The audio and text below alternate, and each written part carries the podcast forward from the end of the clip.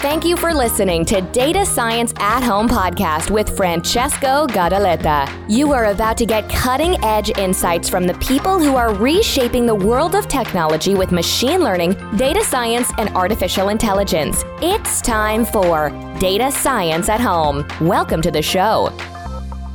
Hello, I'm Francesco, podcasting from the cozy office of my company, Amethix Technologies, where we use machine learning and AI to empower people and organizations.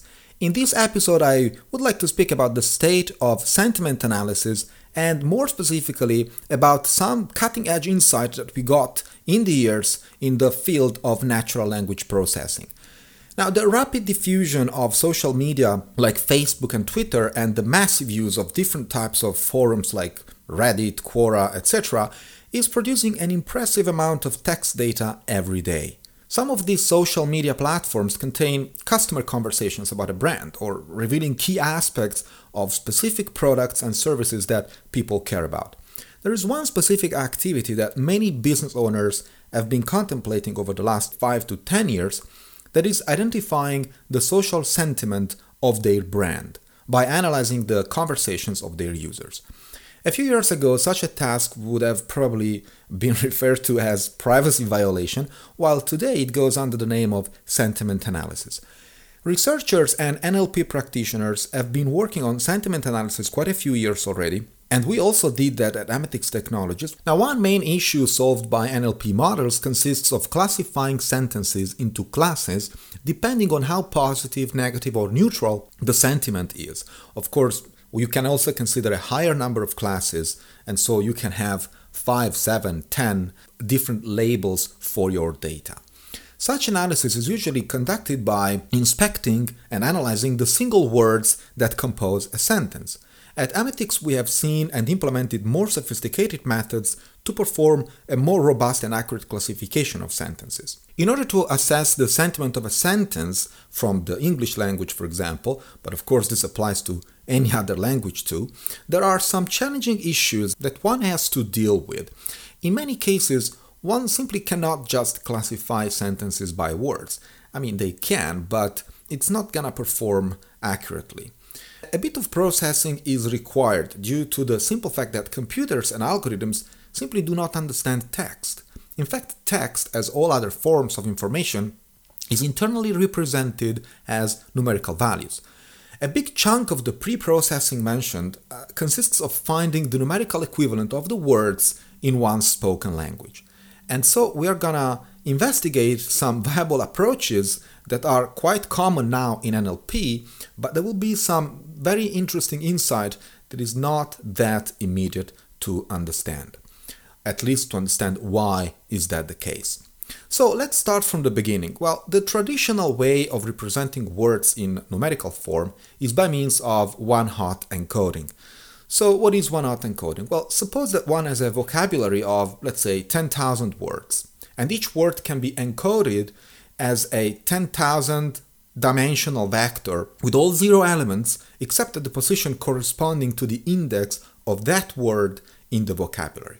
So, for example, if the word hello is indexed at the 42nd uh, index, the 42nd word in the, an hypothetical vocabulary, it will be represented by a vector of 10,000 zero except a 1 at the 42nd position. The main drawback of this approach is that the distance between any pair of words is always the same. And so it would be more appropriate if it changed according to the fact that, for example, words with a similar meaning might be at a lower distance with respect to less similar, less similar words. So, you know, linguistics usually refer to such distance as semantics, which brings us to the concept of word embedding. In a word embedding setting, each word is represented as a point into a particular space, usually this space has something between 50 and 300 dimensions, such that, for example, the vectors encoding the words apple and orange are closer than the vectors encoding apple and, for example, tulip. Now, this means that the dimensions of the space vector are capable of capturing the semantic of each word. Without loss of generality, there might be very different features within the same dataset some may encode age, some others encode, you know, some kind of gender variable, or more abstract concepts that indicate if a specific word is, for example, food, person, animal, whatever.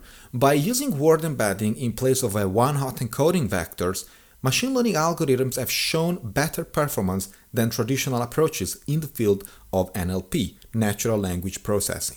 While a considerable amount of NLP applications have been built in the last few years, touching fields like machine translation, named entity recognition, speech th- synthesis, sentiment classification, probably the most popular among all is Word2Vec, proposed by Mikolov in uh, 2013 and reported also in the references in the show notes of this episode.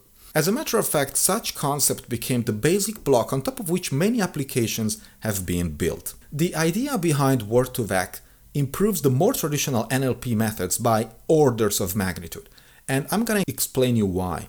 Suppose one has a dataset with many sentences and wanted to build a model that predicts the next word from a context of m words. Okay?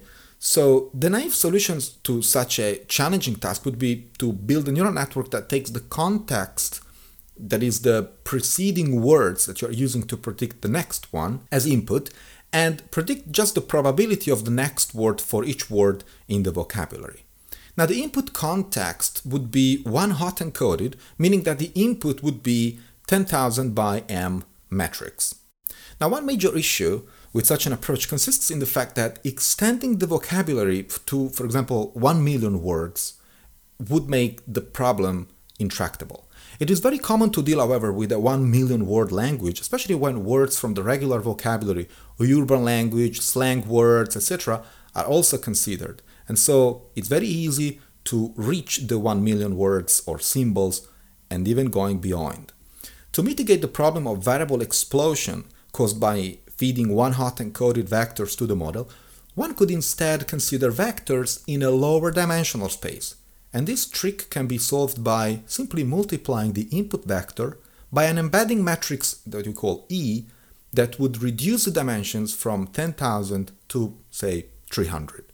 There is a previous post that we published on the webpage of amethix.com, which we titled Deep Feature Extraction and Transfer Learning, in which we explain the notion of embedding in a more generic sense. So feel free to read and access and share such a post. The embedding matrix is in fact nothing more than an additional layer in an hypothetical neural network. So all the machinery already in place, for example the gradient descent and the backpropagation during training, would be seamlessly applied.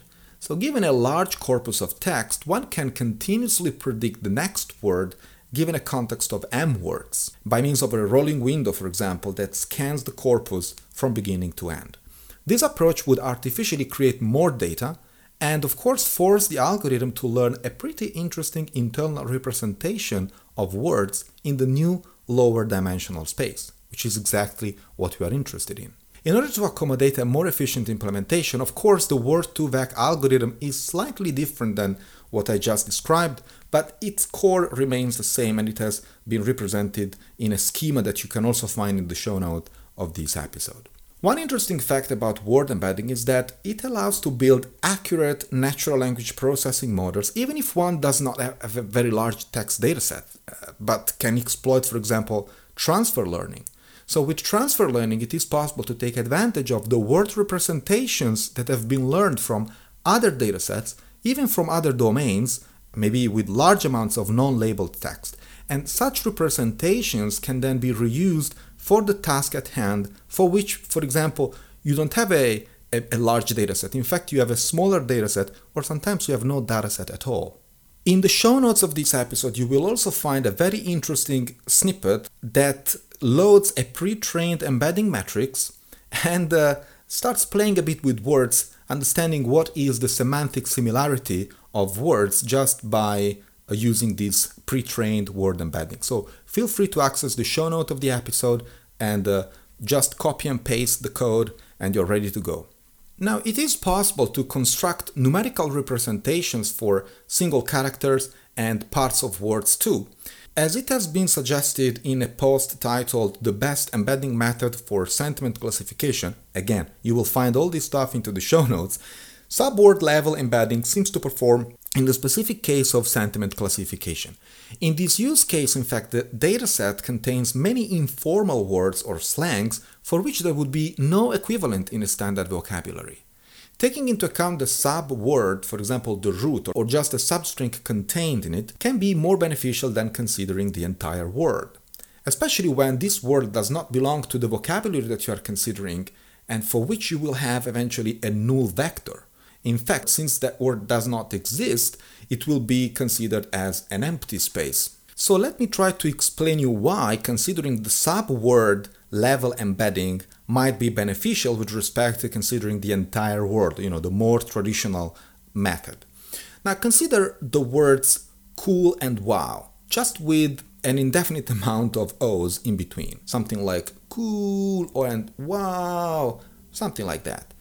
Normally, either they would be removed during preprocessing because they do not exist to the vocabulary. You know, the word cool with eight O's and the word wow with seven O's does not exist in any vocabulary yet. Normally, they would be removed during preprocessing or they would be transformed into the words just cool and wow because you probably have some sort of typo checking and uh, that will just fix that additional O's in the words.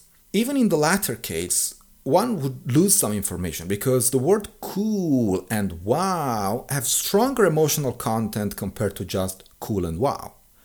Representing these words at the subword level and encoding the subwords C O O O O O O O O L and W O O O O O O OW differently, I don't know if I made that clear, the researcher is in fact enforcing a distinction among these chunks of words. And also among the words, you know, the real word that we are used to, cool, and the word cool.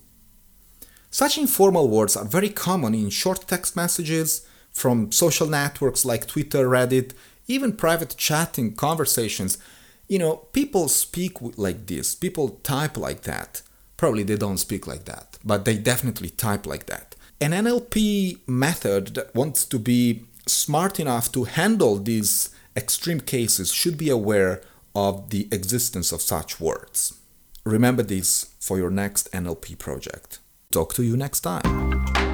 You've been listening to Data Science at Home podcast. Be sure to subscribe on iTunes, Stitcher, or Podbean to get new fresh episodes. For more, please follow us on Instagram, Twitter, and Facebook, or visit our website at datascienceathome.com.